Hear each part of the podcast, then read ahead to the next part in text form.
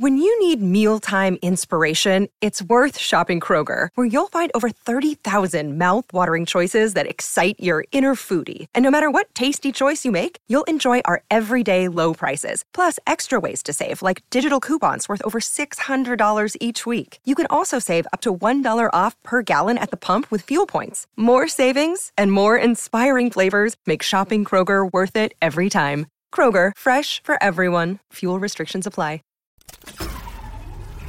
This tea is piping hot. Get the latest celebrity news first all day long with hot headlines from OKMagazine.com. Kate Middleton and Prince William looked like they had a great time at the 2023 BAFTA Awards, which occurred on Sunday, February 19th. The brunette beauty, 41, looked gorgeous as always, as she wore a white one-shoulder Alexander McQueen dress, while her husband, 40, rocked a black suit for the awards show. In a fun twist of events, the mom of three also gave the prince a love tap on the butt when they were walking the red carpet. Scroll through the gallery below to see more moments from their night out. The two looked like they were so in love while posing on the pink carpet in London.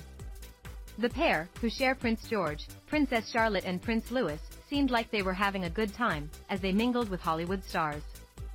Congratulations to all of this year's wonderful and worthy BAFTA winners.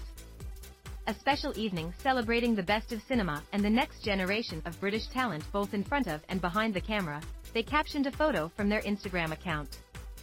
The duo have been dealing with the fallout from Prince Harry's book, Spare, which was released in early January.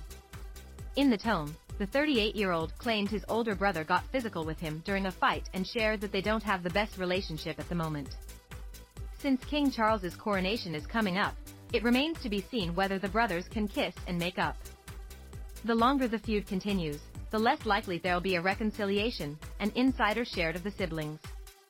With the coronation just a few months away, appropriate actions need to be taken imminently. The palace is trying to come up with solutions to keep the peace and form some kind of reconnection and unity between William and Harry. It's now or never, the source continued. The coronation is a time to celebrate, and no one wants this dark cloud hanging over the festivities on such a significant occasion. According to one royal watcher, it seems like the damage is done. He is trying to accept the fact that he lost the brother he knew forever. This is a heartache that he hasn't felt since the loss of his mother, only heightened by a sense of betrayal, royal podcast host Kinsey Schofield shared. We'll keep you The Prince of Wales has inherited his father's temper so, he prefers not to dwell on the topic because it does make him upset.